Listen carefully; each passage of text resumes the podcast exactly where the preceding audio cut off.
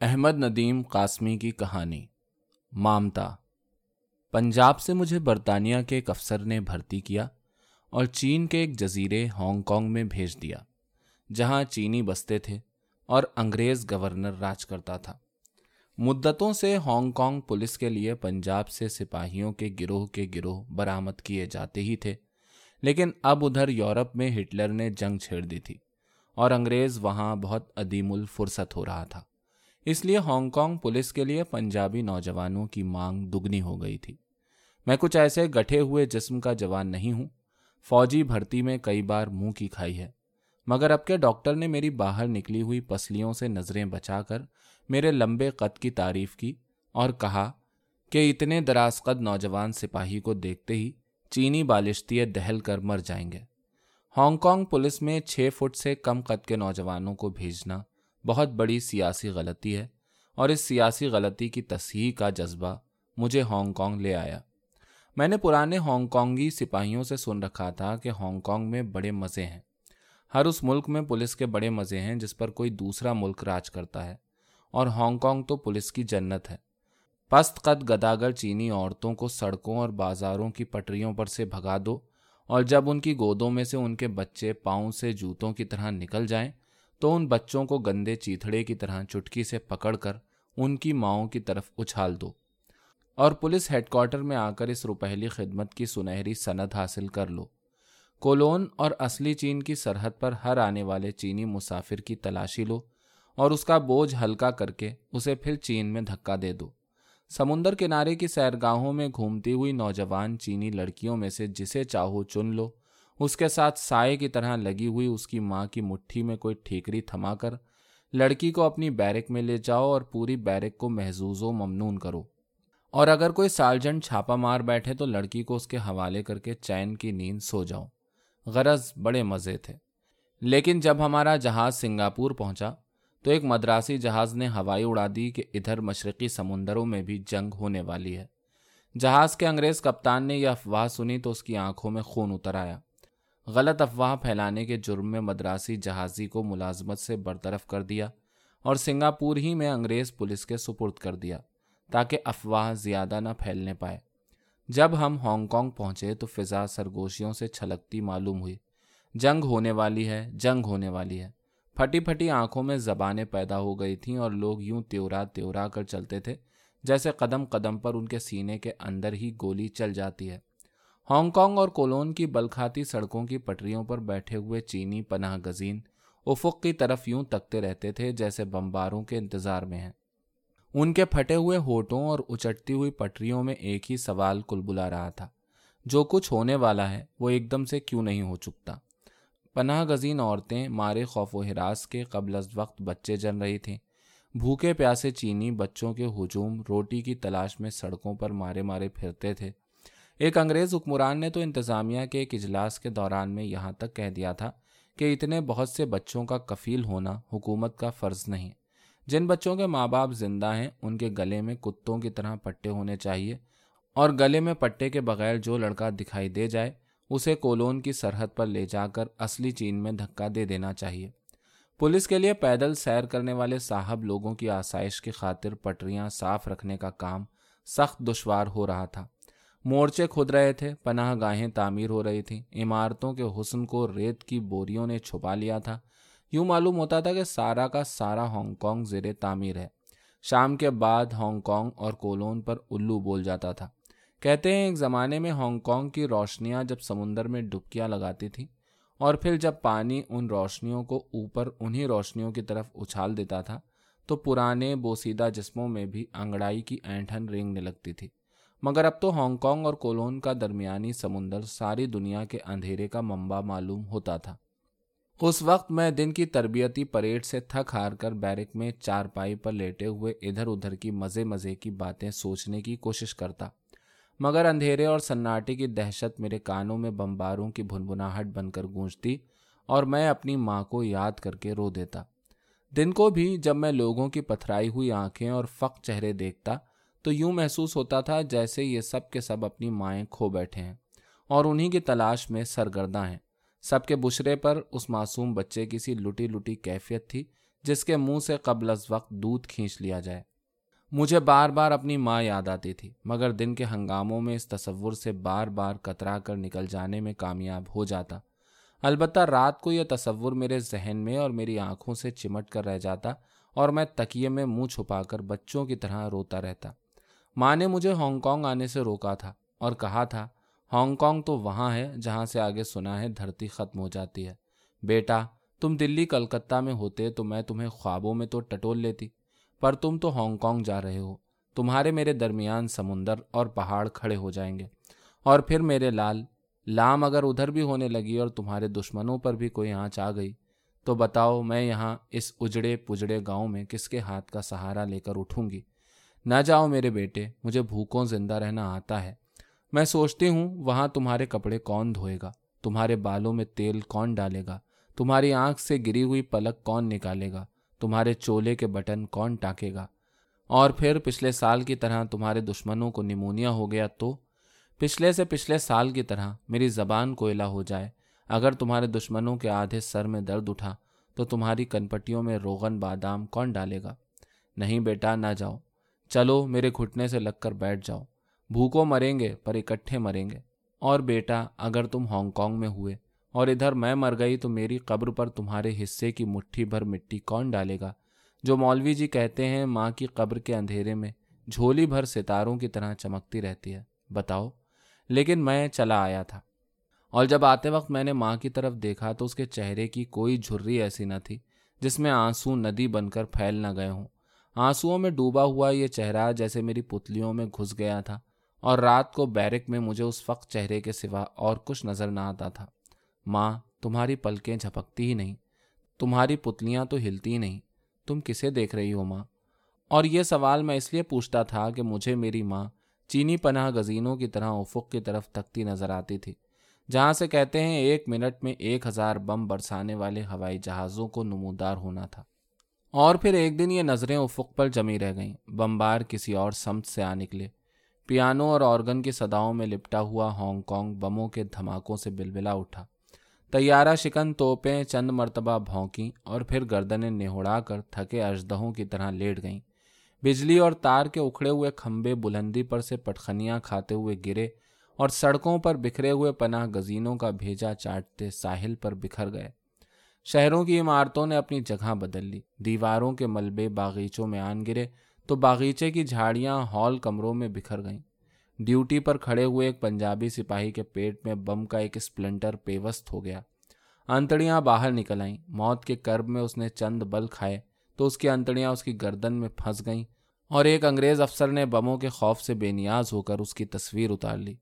ہم غیر تربیت یافتہ سپاہیوں کو پناہ گاہوں میں دھکیل دیا گیا۔ جہاں انگریز بچے اور انگریز مائیں تک ممی ممی کراہ رہی تھیں۔ ایک بوڑھی انگریز عورت پناہ گاہ کے دروازے کے پاس سے ہر چہرے کو پڑھتی ہوئی آگے بڑھنے لگی۔ اس کی آنکھوں میں آنسو تلے کھڑے تھے اور وہ ایک ہاتھ سے ٹھوڑی کے نیچے لٹکتی ہوئی جھلی کو مسلے جا رہی تھی۔ اور جب وہ آخری چہرہ پڑھ چکی تو میرا بیٹا کہہ کر دھم سے گر پڑی اور ہم سب کے منہ لٹک گئے۔ جاپانیوں کے آنے میں زیادہ دیر نہ لگی۔ وہ آئے اور قابض ہو گئے۔ اور میں جو پنجاب سے ہانگ کانگ میں پولیس کا سپاہی بننے آیا تھا، جنگی قیدی بنا دیا گیا۔ اس روز میں خوب خوب رویا۔ مجھے کچھ ایسا لگتا تھا جیسے میں اپنی زندگی کی عزیز ترین متا یعنی اپنی ماں کو کھو بیٹھا ہوں۔ جیسے جنگ نے میری باہوں سے میری ماں کو کھسوٹ لیا ہے، جیسے اب تک میں ہانگ کانگ میں اپنی ماں کے پہلو میں بیٹھا تھا، مگر اب اس کی لاش کو دفن کر کے خالی ہاتھ رہ گیا ہوں۔ باوجود ہزار کوشش کے اب ماں کا فق چہرہ بھی میرے سامنے نہیں ابھرتا تھا۔ اس چہرے کے نقوش دھندلا گئے تھے، ہر طرف جیسے غبار اڑنے لگا تھا۔ چند روز تک اسی کیفیت میں قیدیوں کے باڑے میں بند پڑا رہا۔ میرا بند بند ٹوٹ چکا تھا اور جسم بالکل کھوکھلا ہو گیا تھا۔ کبھی بھولے سے سر ہلایا تو کچھ ایسا محسوس ہوا جیسے ایک پتھر ایک کان سے لڑک کر دوسرے کان سے ٹکرا گیا ہے۔ بعض اوقات پھیپڑوں میں سانس جاتی تھی اور وہیں کی ہو رہتی تھی اور میں سینے پر گھونسا مار کر دوسرے سانس لے پاتا تھا۔ مگر جلد ہی میں اس قید سے مانوس ہو گیا اور پھر جاپانیوں سے مانوس ہونے میں تو مجھے کوئی دیر نہ لگی۔ میری قمیض کے بٹن ٹوٹ گئے تھے۔ ایک دن ایک جاپانی سے میں نے ایک بٹن کی بھیک مانگی تو اس نے میرے سینے کے بالوں کا ایک گچھا ایک جھٹکے سے توڑ کر میرے ہاتھ میں دے دیا اور کہا، اسے باندھ لو۔ ٹوٹے ہوئے بالوں کی جڑوں میں سے پھوٹتے ہوئے خون نے جاپانیوں سے مانوس ہونے کی پہلی منزل طے کرا دی۔ حکم ملا کہ سب قطار میں کھڑے ہو جاؤ۔ حکم دینے والا جاپانی افسر الٹے قدموں پیچھے ہٹا تو ایک چھوٹے سے گڑھے نے اسے لڑکھڑا دیا۔ اس کی ٹوپی گر پڑی اور اینک کا ایک بازو کان سے ہٹ کر لٹکنے لگا۔ میرے قریب کھڑا ہوا سر بلند مسکرا دیا۔ مسکراتا ہے۔ ایک جاپانی افسر نے سوال کیا اور پھر ایک گولی سن سے آئی اور سر بلند کی پسلیوں کو توڑتی ہوئی نکل گئی۔ ایک لمحے کے لیے میں مر گیا۔ پھر جب جاپانیوں کو بے تحاشا ہنستے سنا تو ہوش آیا۔ ہنسی کی وجہ بھی سمجھ میں آ گئی۔ گولی سربلند کے جسم سے نکل کر اس کے عقب میں کھڑے ہوئے وارث کے پیٹ میں گھس گئی تھی۔ اور سربلند پیچھے گرا تھا تو وارث منہ کے بل گرا تھا۔ اور موت کے کرب میں دونوں نے ایک دوسرے کے جسم نوش ڈالے تھے۔ اور وارث کی موت جاپانیوں کے لیے لطیفہ بن گئی تھی۔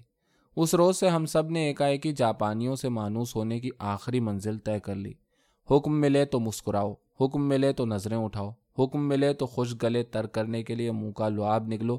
اور اگر حکم نہ ملے تو مٹی کے مادھو کی طرح جس انداز اور جس رخ سے کھڑے ہو، کھڑے رہو۔ اور پھر میں جینے کے معاملے میں بہت لالچی ہو گیا تھا۔ میں ہر قیمت پر جینا چاہتا تھا کہ کبھی تو جنگ ختم ہوگی۔ کبھی تو کوئی جہاز مجھے اپنے سینے پر بٹھا کر سنگاپور سے گزرتا ہوا، ہگلی میں داخل ہوگا اور ریل گاڑی مجھے کلکتہ سے پنجاب لے جائے گی۔ جہاں میں اپنی ماں کے گھٹنے سے لگ کر بیٹھ جاؤں گا اور قیامت تک یوں ہی بیٹھا رہوں گا۔ جینے کے اسی لالچ کے سبب میں نے جاپانیوں کے حضور میں کبھی کوئی گستاخی نہ کی۔ کافی دنوں تک ہم ہانگ کانگ ہی میں اپنے نئے حاکموں کی خدمت بجا لاتے رہے۔ ہم پھٹی ہوئی نیکروں میں کاغذ پھنسا کر ستر پوشی کرتے تھے اور ٹوٹے ہوئے بٹنوں والے گریبانوں میں سے جھانکتے ہوئے سینے کو بازوؤں سے ڈھانپے رکھتے تھے۔ اور ہم ایسے سدھ گئے تھے کہ ہم نے سرکس والے ہاتھیوں کو مات کر دیا تھا۔ ایک روز ہمیں ایک جاپانی افسر نے بتایا کہ ہانگ کانگ کے قریب ہی ساحلی جزیروں میں سے ایک چھوٹے سے جزیرے پر سو ڈیڑھ سو چینی مچھیروں نے جاپانی سرکار کے خلاف ایک محاذ بنا لیا ہے اور اب وہ ہانگ کانگ تک پر چھاپا مارنے کی سوچ رہے ہیں۔ ان کی گوشمالی کے لیے ہانگ کانگ سے جاپانی فوجیوں کا ایک دستہ بھی جانے والا تھا، جس میں وفادار اور تابے دار قسم کے قیدیوں کو بھی جانا تھا۔ ظاہر ہے اس میں میرا نام سر فہرست تھا۔ رات کے دو بجے ہم سب ایک دخانی کشتی پر سوار ہوئے۔ آج ہوا معمول سے زیادہ خنک ہو رہی تھی اور میری قمیض کے کھلے گریبان میں جیسے اولے سے بھر گئے تھے۔ ایک دوسرے میں گھستے سمٹتے ہم منہ اندھیرے اس جزیرے پر پہنچے۔ نہایت ہوشیاری سے ساحل پر اترے اور پھر جھاڑیوں میں رینگتے ہوئے جب آگے بڑھے تو اس وقت سامنے مشرق میں جیسے کسی نے انار چھوڑ دیے تھے۔ اتنی اجلی صبح میں نے پنجاب میں بھی کبھی نہیں دیکھی تھی۔ یوں معلوم ہوتا تھا جیسے میں نے صبح کو اریانی کے عالم میں اس کے خلوت قدے میں دیکھ لیا ہے۔ چڑیوں کے چہچہوں میں ہنسی کسی کیفیت تھی۔ سمندری پرندے لمبی لمبی ٹانگیں لٹکائے ہمارے سروں پر تیرنے اور غوطے مارنے لگے تھے۔ اچانک ہم نے دیکھا کہ ہمارے سامنے ایک چھوٹی سی وادی چینی کی پیالی کی طرح نمودار ہو گئی۔ اس کے عین وسط میں چند جھوپڑے تھے اور چہار طرف ساحل کی سمت سے آتی ہوئی انگنت پگڈنڈیاں ان کے قریب آ کر غائب ہو رہی تھیں۔ جھوپڑیوں کے گرد گھاس کے قطے تھے۔ ان کے گرد درختوں کا ایک دائرہ تھا، ان کے پیچھے جھاڑیوں کا ایک دائرہ، اور پھر سب کے آخر میں ساحل کی سنہری ریت اور سانس لیتے ہوئے سمندر کا دائرہ۔ سارا منظر کچھ عجیب مصنوعی سا لگتا تھا، بالکل کھلونا سا۔ اور جب میں سمندر کی بڑی بڑی لہروں کی طرف دیکھتا تو میرے قدموں تلے چینی کی یہ پیالی، قدرتی اور ڈولتی ہوئی معلوم ہوتی تھی۔ ہم سب کو بڑی حیرت ہوئی کہ دیر تک انتظار کرنے کے باوجود ابھی تک ہمیں جھوپڑوں کے آس پاس کوئی بچہ تک دکھائی نہیں دیا تھا۔ کسی جھوپڑے سے دھواں تک نہیں اٹھا تھا۔ کسی بوڑھے کے کھانسنے تک کی آواز نہیں آئی تھی۔ صرف ایک کتا گھاس کے قطوں میں لوٹے لگا رہا تھا۔ تنگ آ کر دستے کے جاپانی لیڈر نے اپنے ریوالور سے ہوا میں فائر کر دیا اور پھر ہم سب دبک کر زمین سے چمٹ گئے۔ مگر یہ فائر بھی جھوپڑیوں کے آس پاس زندگی کا کوئی ثبوت نہ ابھار سکا۔ بس اتنا ہوا کہ کھیلتا ہوا کتا کان کھڑے کر کے ایک لمحہ ہماری طرف دیکھتا رہا اور پھر جھوپڑیوں میں بھاگ گیا۔ چڑیاں بہت سی ڈاروں کی صورت میں مشرق کی طرف کچھ یوں اڑ گئیں جیسے ابھرتے ہوئے سورج میں گھس کر ہی دم لیں گی اب ہم نے ہلہ بول دیا۔ جھوپڑوں کے قریب آ کر ہم نے اکٹھے بہت سے فائر کر دیا اور پھر جاپانی افسر نے کڑک کر چینی زبان میں کہا، اگر کوئی اندر ہے تو فوراً باہر آ جائے، ورنہ اس کے بعد ہم اندر آ کر کسی کو جیتا نہ چھوڑیں گے۔ اور پھر میں نے ایک ایسا منظر دیکھا جو صرف جنوں، پریوں کی کہانیوں ہی میں دیکھا جا سکتا ہے۔ یہاں سے وہاں تک تمام جھوپڑیوں میں سے پھٹے پرانے چیتھڑے پہنے ہوئے، بوڑھی اور ادھیڑ عمر کی عورتیں اتنی بہت سی تعداد میں ایک دم باہر نکل آئیں جیسے وہ اسی حکم کے انتظار میں تھیں۔ آن کی آن میں ہمارے سامنے جھریوں بھرے چہرے، لٹکتی ہوئی جھلیوں اور بجھی ہوئی آنکھوں کی قطاریں تن گئیں اور مجھے کچھ ایسا لگا جیسے کوئی بہت بڑا حادثہ ہونے والا ہے۔ اس وقت کا سناٹا ہولناک تھا۔ ابھرتے ہوئے سورج کی وجہ سے ہم سب کے سائے ڈراؤنی حد تک لمبے ہو کر گھاس کے قطوں پر جیسے لیٹ گئے تھے۔ اور عورتیں زیر لب کوئی جاپ کر رہی تھیں۔ کچھ ایسی پرسرار فضا پیدا ہو گئی جیسے ابھی ابھی ایک پل میں چینی کی یہ پیالی ہوا میں ابھر جائے گی اور الٹ کر سب کو سمندر میں گرا دے گی۔ جاپانی افسر کے حکم سے ہم نے انہیں گھیرے میں لے لیا۔ پھر جاپانی لیڈر آگے بڑھا اور گرج کر بولا، مرد کہاں ہیں؟ ایک لمحے تک کچھ خاموشی رہی، جیسے توپ میں گولا بھرا جا رہا ہے۔ پھر ایک بالکل سفید بالوں والی بڑھیا ایک قدم آگے آ گئی اور بولی، روز کے کام پر گئے ہیں۔ روز کے کام پر؟ لیڈر کڑکا یعنی جاپانی سرکار کی جڑیں کھودنے کے لیے چین کے ساحلوں پر فسادیوں کے اڈے بنانے؟ جی نہیں، بڑھیا بولی، مچھلیاں پکڑنے۔ اور بچے اور بوڑھے؟ افسر نے پوچھا، اور تمہاری لڑکیاں؟ آج ہم مچھیروں کا سالانہ میلہ ہے۔ بڑھیا اسی انداز میں بول رہی تھی۔ سب ادھر پانیوں میں خوشیاں منائیں گے اور ادھر آؤ۔ لیڈر نے بڑھیا کے ہاتھ کو ایک جھٹکے سے کھینچا اور وہ منہ کے بل گر پڑی۔ دوسرے افسر نے اس کی پیٹ پر اپنے ریوالور کا فائر کر دیا۔ وہ چیخی اور یوں تڑپی جیسے اٹھ کھڑی ہوئی ہے۔ پھر وہ چت گر پڑی اور دو ایک بار تن کر ٹھنڈی ہو گئی اور اپنی پتھرائی ہوئی آنکھوں سے جیسے ہم سب کو گھورنے لگی سب عورتیں چہروں کو ہاتھوں سے چھپا کر رہ گئیں اور میں نے اپنے ہونٹ کے ایک گوشے کو اس زور سے کاٹا کہ کرت سے میرا دانت میرے ہی گوشت میں اتر گیا۔ چڑیوں کے غول جو شاید پلٹ آئے تھے، روتے ہوئے ہانگ کانگ کی طرف اڑ گئے۔ لمبی لمبی ٹانگوں والے سمندری پرندے کچھ یوں منتشر ہو کر ادھر ادھر اڑ گئے، جیسے گولی انہی کے ہجوم میں سے گزری ہے۔ دور کی جھونپڑیوں میں دو کتے بھونکنے لگے۔ ہم پنجابیوں کو عورتوں کی نگرانی کے لیے چھوڑ کر جاپانی جھوپڑوں میں گھس گئے۔ خوب خوب اٹھا پٹک کی اور گالیاں بکی میں چینی عورتوں کے چہروں کو باری باری دیکھتا رہا۔ ان کی ٹھوڑی کے نیچے لٹکتی ہوئی جھلی موت کے خوف سے یا جانے کس احساس سے کانپے جا رہی تھی اور ان کی ذرا ذرا سی آنکھیں کہیں دور ہٹ کر کچھ سوچ رہی تھی۔ جاپانی جھوپڑوں سے نکل کر دور گول ساحل کی طرف چلے گئے تھے اور جھاڑیوں میں فائر کر رہے تھے۔ اچانک ایک عورت زمین پر بیٹھ گئی۔ میں نے اس کی طرف دیکھا تو وہ گھبرا کر اٹھ کھڑی ہوئی اور اپنا زیر لب جاپ جاری کر دیا۔ مجھے اپنی ماں یاد آ گئی۔ میں فوراً دوسری طرف دیکھنے لگا اور کچھ یوں ظاہر کیا جیسے میں ان سب سے بے پرواہ ہو گیا ہوں۔ آنکھوں کے گوشوں میں سے میں نے دیکھا کہ وہ عورت پھر زمین پر بیٹھ گئی اور دوسری عورتوں کی ٹانگوں میں چھپتی ہوئی آگے کھسکنے لگی۔ مردہ بڑھیا کے پاس آ کر اس نے نہایت خوفزدہ انداز میں میری طرف دیکھا۔ پھر جلدی سے لاش کے چہرے پر ایک بڑا سا کپڑا پھیلا کر وہ پیچھے ہٹی اور اپنی جگہ پر آ کر کھڑی ہو گئی۔ میں نے ضبط کی کوشش کی، کانپتے ہوئے ہوٹوں کو دانتوں میں جکڑ لیا۔ مگر میری آنکھوں میں آنسو آ ہی گئے۔ لاش کا منہ ڈھانپنے والی عورت تھوڑا سا آگے آ کر مجھے بڑے غور سے دیکھنے لگی۔ میں نے اس کی طرف دیکھا تو اس کی پلکیں جھپک گئیں اور اکٹھے بہت سے آنسو اس کی جھریوں میں ندیوں کی طرح بہ کر پھیل گئے۔ سمندر کی ٹھنڈی نمالود ہوا میرے کھلے گریبان سے فائدہ اٹھا کر میری پسلیوں میں پیوست ہوئی جا رہی تھی اور میں رو رہا تھا۔ میں نے دوسری عورتوں کی طرف دیکھا۔ ان سب کی آنکھیں بھی ڈب ڈبا آئی تھیں۔ میں بڑھیا کی لاش کی طرف دیکھنے لگا۔ ہوا کے ایک جھونکے نے اس کے منہ پر سے کپڑا اڑا دیا تھا۔ میں نے جھک کر اس کا سر اٹھایا اور اس کے گرد کپڑا لپیٹ دیا۔ ایک جاپانی سپاہی چنگھاڑتا ہوا آیا اور میری کمر میں ایک زور کی ٹھوکر ماری۔ لاش کا منہ ڈھانپنے والی عورت کے سوا دوسری سب عورتوں نے ہاتھوں سے اپنے چہرے چھپا لیے اور میں کمر کی چوٹ کو سہلاتا کھڑا ہو گیا۔ جاپانی سپاہی نے لاش کے سر پر سے کپڑا نوش ڈالا۔ مری ہوئی بڑھیا کا ذرا سا سفید جوڑا کھل کر اس کے کھلے دہانے اور پتھرائی ہوئی آنکھوں پر پھیل گیا اور سب جاپانی واپس آ گئے۔ دستے کے لیڈر نے عورتوں کے سامنے بڑے غصے سے ایک تقریر کی اور کہا، معلوم ہوتا ہے کہ ہانگ کانگ میں بھی تم لوگوں کا خفیہ گروہ کام کر رہا ہے اور انہی میں سے کسی نے تمہیں ہمارے چھاپے کی خبر دی ہے۔ ورنہ یوں نو عمر لڑکیوں، بچے، جوان اور بوڑھے جزیرے پر سے غائب نہ ہوتے۔ لیکن ہم یہاں سے جانے کے نہیں، ہم آج سارا دن ان کا انتظار کریں گے۔ اور جب وہ آئیں گے تو تمہارے بیٹوں، بیٹیوں، بھائیوں، بہنوں، شوہروں، بیویوں اور باپوں کو تمہارے ہی سامنے گولیوں سے اڑا دیں گے۔ اور پھر تمہیں بھی سمندر میں دھکیل دیا جائے گا۔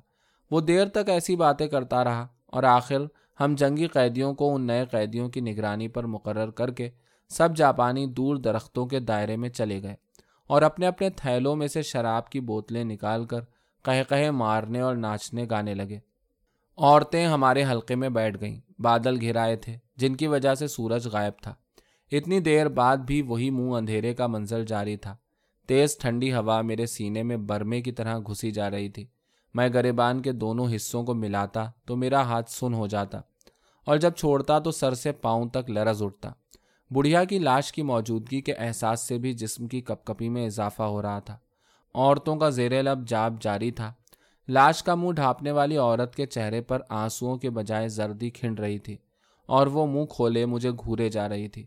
دیر تک یہی کیفیت جاری رہی۔ جب ایک جاپانی سپاہی ہمارے پاس آیا اور بولا کہ فی الحال ایک اور قریبی جزیرے پر جانے کا فیصلہ ہوا ہے، اس لیے کچھ دیر کے بعد ادھر روانہ ہوں گے اور جب تک یہ عورتیں ہم سب کے لیے کھانا تیار کریں گی۔ اس نے عورتوں کو کھانا پکانے کا حکم دیا اور ہمیں اپنی اپنی جگہ پر کھڑے رہنے کا حکم دے کر واپس چلا گیا۔ عورتیں اپنے اپنے جھوپڑوں میں چلی گئیں۔ بادل گرجنے لگا۔ ہوا میں جمی ہوئی برف کے ٹکڑے اڑنے لگے، جو میرے سینے سے نکیلے پتھروں کی طرح ٹکرا رہے تھے۔ اور میں اپنے گھروندے کے اس گوشے کو یاد کر رہا تھا، جس میں دبک کر ہم ماں، بیٹا، سردیوں کا بیشتر حصہ گزار دیتے تھے۔ اپلوں کا دھواں ہمارا احاطہ کیے رکھتا تھا اور ماں بار بار میرے سینے پر اپنی چادر پھیلا کر کہتی تھی سینے کو سردی سے بچائے رکھو بیٹا۔ ہوا میں جو نمونیا ہوتا ہے، وہ سینے کی ہی راہ پسلیوں میں اترتا ہے۔ آنسوؤں میں بھیگا ہوا ماں کا چہرہ ایک مدت کے بعد بڑی وضاحت سے میرے سامنے ابھرا۔ جھریوں میں پھنسے ہوئے آنسو بجلی کی چمک سے جگمگا اٹھے تھے۔ جھلی کانپ رہی تھی اور یہ چہرہ میرے قریب آ رہا تھا۔ وہ عورت جس نے لاش کا چہرہ ڈھانپا تھا، آہستہ آہستہ میری طرف آ رہی تھی۔ اس کے ہاتھ میں کوئی چیز تھی۔ اور وہ بار بار پلٹ کر جاپانیوں کی طرف دیکھتی تھی، جو دور ابھی تک ناچ اور گا رہے تھے۔ اس کے چہرے اور میری ماں کے چہرے میں کتنی مماثلت تھی۔ بڑھاپے میں کتنی اکسانیت ہوتی ہے۔ اس وقت اس کی جھریوں میں بھی آنسو پھیل رہے تھے۔ قریب آ کر رک گئی اور چینی زبان میں آہستہ سے بولی، قیدی ہو۔ میں زبان سے کچھ نہ بولا، صرف اس بات میں سر ہلا دیا۔ وہ بولی، میرا بیٹا جلدی میں تھا، میں پکارتی رہی، مگر اس نے میری ایک نہ سنی۔ اس کی قمیص میں بھی تمہاری قمیص کی طرح ایک بھی بٹن نہ تھا۔ میں چونکا، وہ بولتی چلی گئی، تمہاری ماں ہے نا؟ میں اب کے بھی کچھ نہ بولا، صرف اس بات میں سر ہلا دیا۔ میں نے ضبط کرنے کی کوشش کی، مگر بچے کی طرح رونے لگا۔ وہ آگے بڑھ کر میری قمیص میں بٹن ٹانکنے لگی، اور جب ٹانک چکی تو آنسوؤں میں مسکرائی۔ جاپانیوں کی طرف کنکھیوں سے دیکھ کر اس نے جیسے چوری چوری میرے گال پر ایک بوسا دیا، اور میری قمیض سے آنسو پہنچ کر پلٹ گئی۔ اور میں ایک لمحے کے لیے یوں سمجھا، جیسے چینی کی یہ پیالی ہوا میں ابھر کر الٹ گئی ہے اور میں پنجاب میں اپنی ماں کی گود میں گر پڑا ہوں۔